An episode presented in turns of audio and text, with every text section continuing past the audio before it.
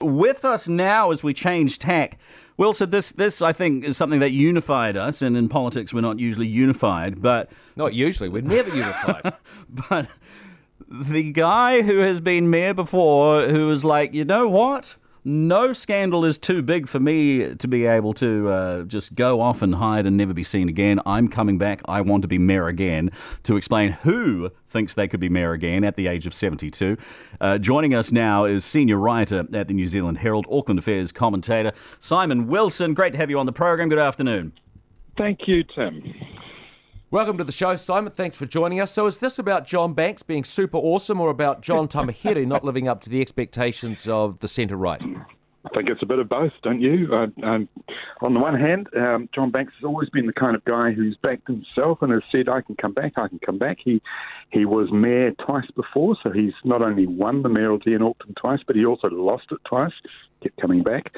Uh, he was in Parliament, then he was out of Parliament. He went back into Parliament. Um, you know, so he's had a career where he's always said, um, I will be the guy for the moment. En- enormously strong um, self belief, if you like. And you're quite right. On the other side, uh, there are a number of people in the National Party who have uh, backed John Tamihere. Some of them are in his campaign team. Uh, and I think they're probably feeling rather disappointed that he's been as a little bit too much of a loose cannon for their liking. Uh, yeah, to, to, me, this is just going to split the already meagre centre right vote uh, in in the Auckland mayoralty. But uh, just moving moving backwards a bit, what will John Banks have to live down? Because there's a lot to live down when you're John Banks. Um, that's absolutely true. One of the things is that it's quite hard to know who he is. Uh, John Banks made a career for a very long time being uh, the, one of the leading politicians in this country railing against uh, marriage equality, gay rights in, in, that whole area. But in fact, he voted for the Marriage Equality Act in the end. He moved there. So who is he really on social issues? Um, the big controversy that saw him leave Parliament in 2014 was that he was found uh, to have had in, uh, improper uh, uh, made an improper return on his electoral expenses. That went to court. Uh, the court uh, convicted him. It went to the Court of Appeal, which set the conviction aside. But the matter never came back to the court to be retried. So there, it's a kind of unfinished business there. It's very, very messy. And if you remember, it was tied up with Kim Dotcom and the allegation that Banks had asked him to split a large $50,000 donation into two smaller ones so it would fly under the radar. Um, you know that that is unresolved. Um, Simon, the, the no one conviction there, but, the, the one that gets me, it will, it will, get him. The, the one that gets me, Simon, is that if there's one thing I really can't bear about politicians, it's politicians who lecture about morality and then privately are behaving in ways which make them total hypocrites. And and John Banks lost a paternity case and and this is just a couple of years ago, and this is a, a child who he denied was his for decades. That's right. Is yes. this is this something that bothers other people, or is it just people like me? Oh, I think it bothers an awful lot of people. Um, you know, in New Zealand, I think probably most people are pretty relaxed about our politicians' private lives, but uh, when it becomes hypocritical, when you say you stand for one thing and, uh, or against something, and turns out you, you're you're actually engaged indulging in it yourself. And in this case, Banks has always been an upstanding family man who believed and told us all it was important to tell the truth.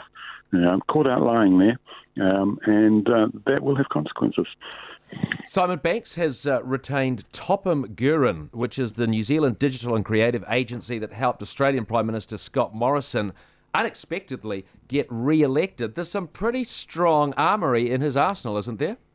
I think there is, and it's interesting that Banks hasn't actually announced that he's standing for mayor. What he's announced is that he's looking at it, um, and he's got uh, in Topham Guerin, he's got a very, very credible, uh, very skilled uh, team analysing the political world in Auckland and, and, advising him on whether it's a good idea, doing the focus groups, doing the surveys. Um, what's one of the things that's interesting is that he's said that nobody in the established centre right in Auckland is has been advising him, and he hasn't been talking to them. That's a, that's possibly a little bit of a stretch. Topham Guerin themselves are close to the National Party. Sean Topham was a was a uh, former leader of the Young Nationals, uh, very highly regarded um, in, inside National in Auckland. It's a little bit hard to think that Banks hasn't been talking to senior National people and, and uh, consulting them at least. Simon, uh, just back to John Tamihere. Is is it seen that he is now Toast. centre right or toast? But I was going to say, is it is it now seen that he's centre right? You know, former Labor Party man. I, I, I think I think not. He says he's centre left and centre right, and his his colours are red, white, and blue, and um, you know, and, and he's sort of and he's he's trying for both sides. The thing that's interesting in Auckland local bodies is that it, it is very hard to. It, it, it's tempting always to say the left and the right, but Phil Goff himself has a his deputy mayor is a member of the National Party. Most National Party members of the Auckland Council uh, support Goff, or uh, informally or formally. Um, so the National Party is split all over the place. Some of them with Tamihere, some with Goff, presumably some of them now with Banks.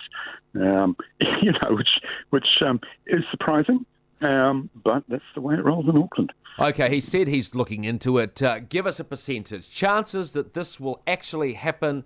Simon Wilson, what do you put it at out of a, as a percentage of 100? This is back to Banks That, now. that back it to will Banks. happen as in that he will actually formalise and stand. Yeah, let's just let's just go for I'm standing. going to say I'm going to say 30% at this point. Okay. A cautious thirty from Simon Yeah, Wilson. I think, he's, I think he's flying a kite, and um, I think it might you might find there's not a lot of wind under it. Yeah, it, and also it's a dumb kite. Um, thank you very much. Or, or, or as a texter has said, who would vote for someone who can't remember whether he got into a helicopter and had lunch with Kim Dotcom? Simon Wilson, senior writer at the New Zealand Herald, Auckland Affairs commentator. Thank you for being on the program. Thank you. It's 3.23 on a Sunday afternoon. This is Politics Central, and when we come back, News Talk ZB's new drive host, Heather du Plessis